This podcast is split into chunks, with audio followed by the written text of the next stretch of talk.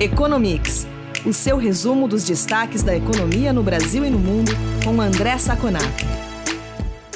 Olá, ouvintes do Economics. Aqui é o Eduardo Vasconcelos, jornalista da FEComércio. Estou aqui com o André Saconato, começando mais esta edição do podcast. Oi, Saconato, tudo bem?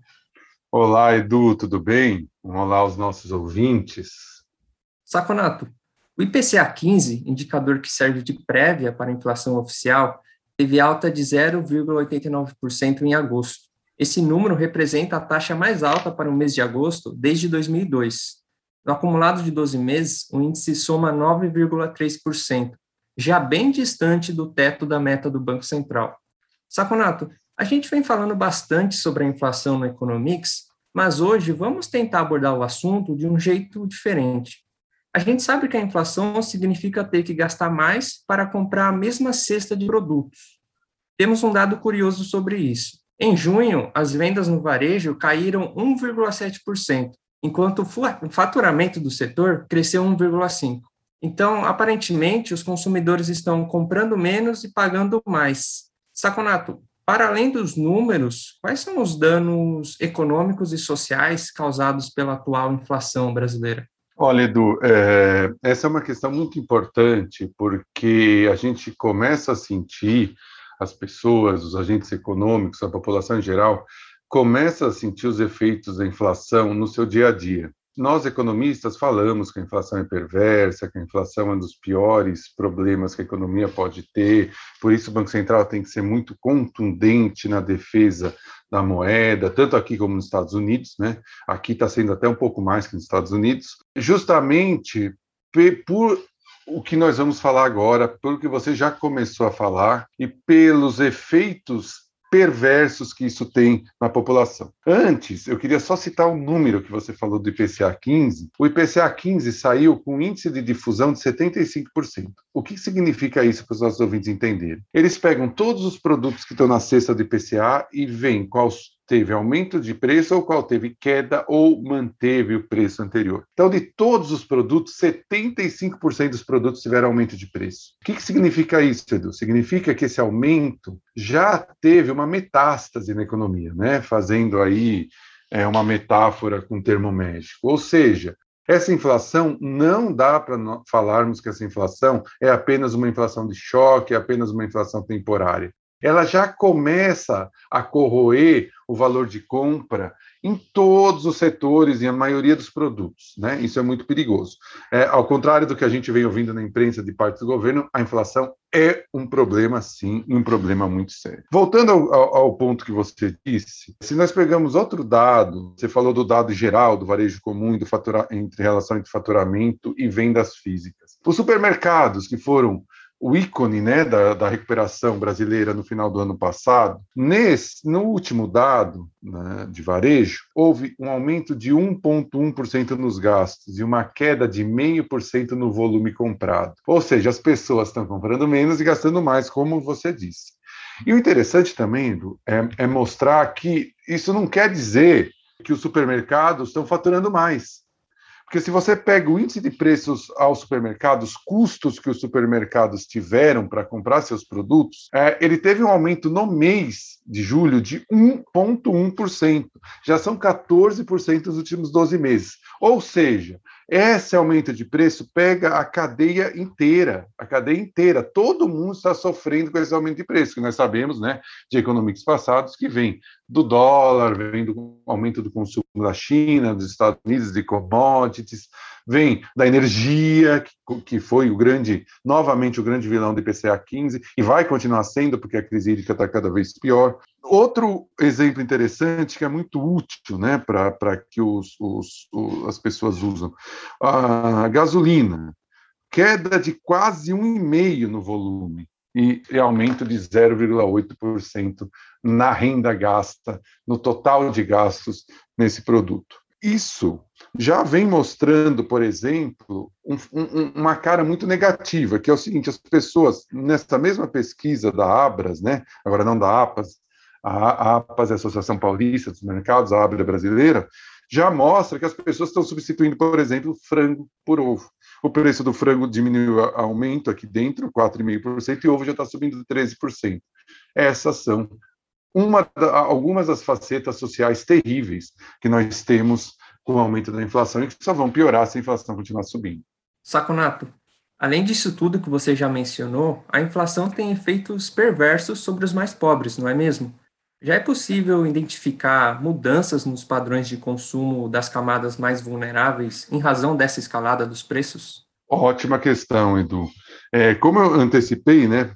Você, a, a primeira coisa que você detecta é a mudança do padrão de consumo de produtos mais caros para produtos mais baratos. A Abras também nessa mesma pesquisa, ela mostra que as pessoas estão migrando. Você tem uma faixa né, de produtos, por exemplo, mesmo arroz, você tem arroz, o arroz mais premium e o arroz mais comum, o arroz mais é, popular. As pessoas, no final do ano passado, até por conta do auxílio emergencial, estavam migrando para marcas mais caras.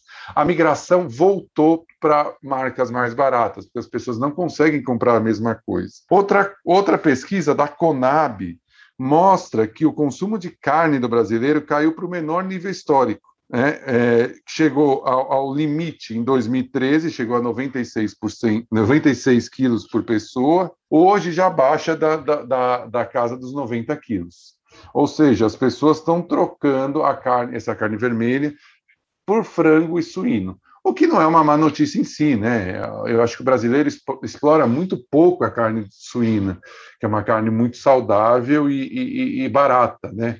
Na Europa, por exemplo, ela é muito mais comum. Mas, eh, independente dessa troca, que pode ser positiva em termos de saúde, etc., isso mostra que o brasileiro vem empobrecendo muito rapidamente. Tem um, existe um índice de pobreza que ele é internacional e aqui no Brasil ele foi calculado pela consultoria LCA, pela LCA Consultores, né? que faz uma mescla de PNAD e NPC. E NPC é o índice de preços para famílias de 1 a 5 salários mínimos. Esse índice atingiu 23,47, o maior índice da história. E se não bastasse tudo isso, é, para que você baixe a inflação, obviamente o Banco Central vai ter que subir os juros. E isso vai causar algum efeito excessivo ainda antes, de, de, de, antes da inflação melhor, vai causar um efeito excessivo em emprego e renda. Então, a situação é muito complicada, já se sente isso muito no bolso das pessoas, e isso vai continuar piorando, e não tem outro jeito. O Banco Central tem que ser muito enérgico para que você tenha um custo alto no começo, mas para que você consiga resolver esse problema logo. Quanto mais tempo esse problema resolver, mais perverso ele fica. Saconato, vamos para os assuntos internacionais agora? O banco Goldman Sachs reduziu a previsão do PIB do terceiro trimestre dos Estados Unidos de 9 para 5,5%. Então foi uma revisão bastante significativa. O mercado está menos animado com a economia norte-americana? Olha, Edu, existe uma preocupação muito grande nos Estados Unidos com o recrudescimento da pandemia. Isso já é muito claro, isso já reflete em vários índices da economia. Só para que a gente tenha uma ideia aqui, né? Eu peguei dois números, de números de óbitos infectados por coronavírus, por coronavírus nos Estados Unidos, né?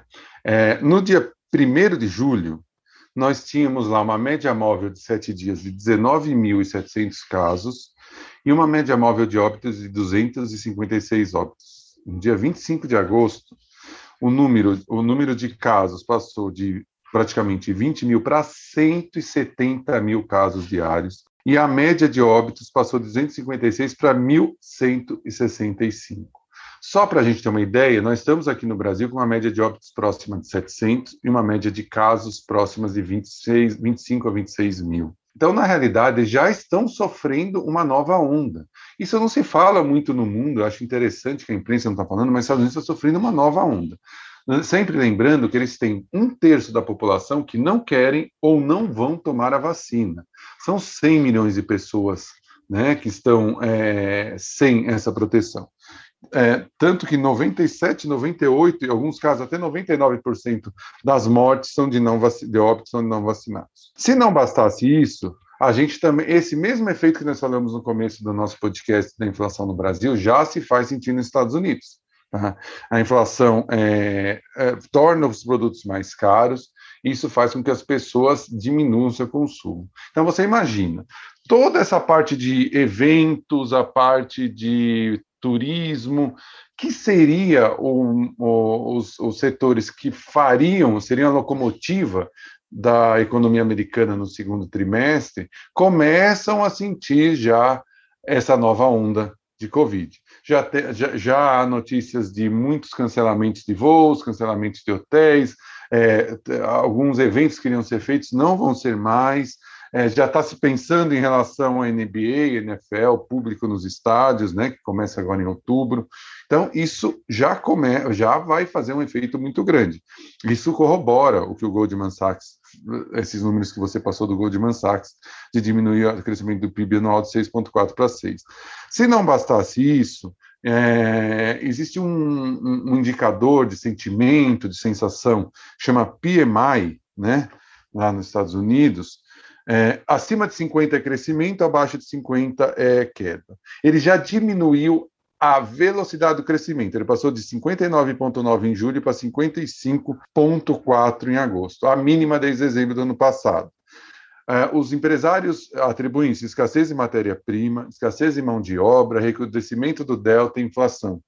O de serviços caiu de 59 para 55,2 e o de manufatura de 63 para 61. Quer dizer que está caindo a economia? Não, mas a gente já sente muito claramente o arrefecimento do crescimento. Então, devemos ter também, como no Brasil, algumas estimativas sendo revisadas para baixo. Saconato, no Japão, os Jogos Paralímpicos, a exemplo do que ocorreu nas Olimpíadas, estão sendo realizados sem público. Enquanto isso, Países como Vietnã e Indonésia estão entrando em lockdown. Fora a questão sanitária, o avanço da pandemia na Ásia já é uma preocupação para a economia global? Sem dúvida, Edu, sem dúvida. É, o que acontece? Por que, que, por que, que essa preocupação é ainda maior? Porque nos países ditos não vacinados, né, a tradução é, ao pé da letra, né, não vacinados na Ásia, esses países estavam sendo usados pelos Estados Unidos, pelos países ocidentais, como uma alternativa para a China de produtos intermediários ou produtos finais, bens de consumo. Para a gente ter uma ideia, o Vietnã produz 30% de sapatos e tênis que são consumidos nos Estados Unidos. É o segundo maior fornecedor mundial de tênis e sapatos pelos Estados Unidos. Tá? E, como você disse, ela começou a entrar em lockdown. Né? Em várias empresas já estão diminuindo o número de empregados, fechando, é, fechando temporariamente suas portas, porque a situação lá está muito complicada. Para a gente ter uma ideia de como isso é perigoso para a economia mundial, 90 empresas americanas, incluindo Nike, por exemplo, né, uma empresa muito famosa, pediram que o governo de Joe Biden doe vacinas para o Vietnã, porque a situação está muito crítica. Né? A Indonésia é a mesma coisa, é fornecedora de vários produtos. Outro exemplo, a Adidas, que é uma marca alemã né, de esportiva, 28% da produção dela vem daquela região.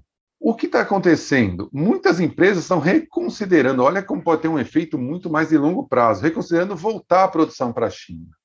O que, é, geopoliticamente, é uma derrota gigantesca para os para os países ocidentais. Esse, esses lockdowns podem também afetar a inflação desses países, porque você imagina que se tiver uma ruptura no fornecimento de um terço dos, do, dos sapatos usados nos Estados Unidos, isso vai afetar o índice de preço do consumidor. Então, essa nova onda da África, de países não vacinados, o Vietnã, por exemplo, tem 3% só da população vacinada, pode sim gerar um efeito negativo no crescimento dos países centrais e principalmente na inflação. Por isso, é muito interessante a gente ficar de olho nas, em como esse, esse processo vai ser levado adiante.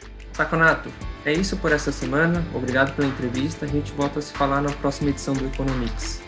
Muito obrigado, Edu. Muito obrigado aos ouvintes que ficaram conosco até agora e nos falamos no próximo Economics.